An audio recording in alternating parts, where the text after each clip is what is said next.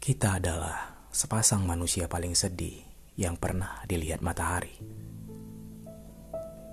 Tapi yang lebih dahsyat dari itu, kenapa kita dulu bisa tenang-tenang saja menghadapi kerentanan?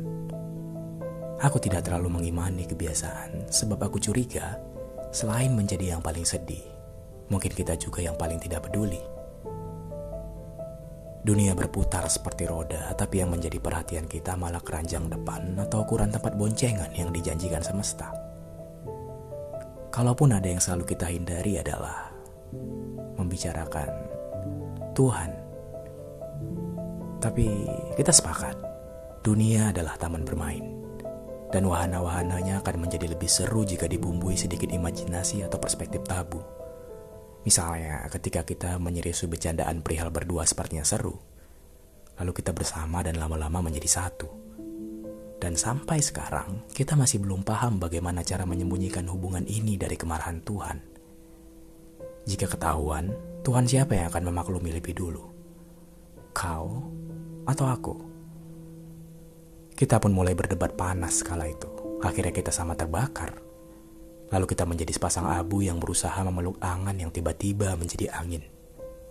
Diombang-ambing ketidakpastian, lalu kita menjadi sepasang manusia paling sedih yang pernah dilihat mata kita sendiri. Dan untuk menghindari pertanyaan itu, kita mulai menghambur-hamburkan tanda tanya lain ke langit. Pertanyaan selalu dimulai dengan kata kenapa. Sekali lagi, langit terlalu cerah dan kita sepakat tidak membutuhkan rencana sama sekali. Lalu kita berjalan saja, membicarakan laut, gunung, bukit-bukit, apa saja yang kita jumpai. Dan sial, setiap pembicaraan kita selalu diburu pertanyaan-pertanyaan yang jawabannya adalah perpisahan.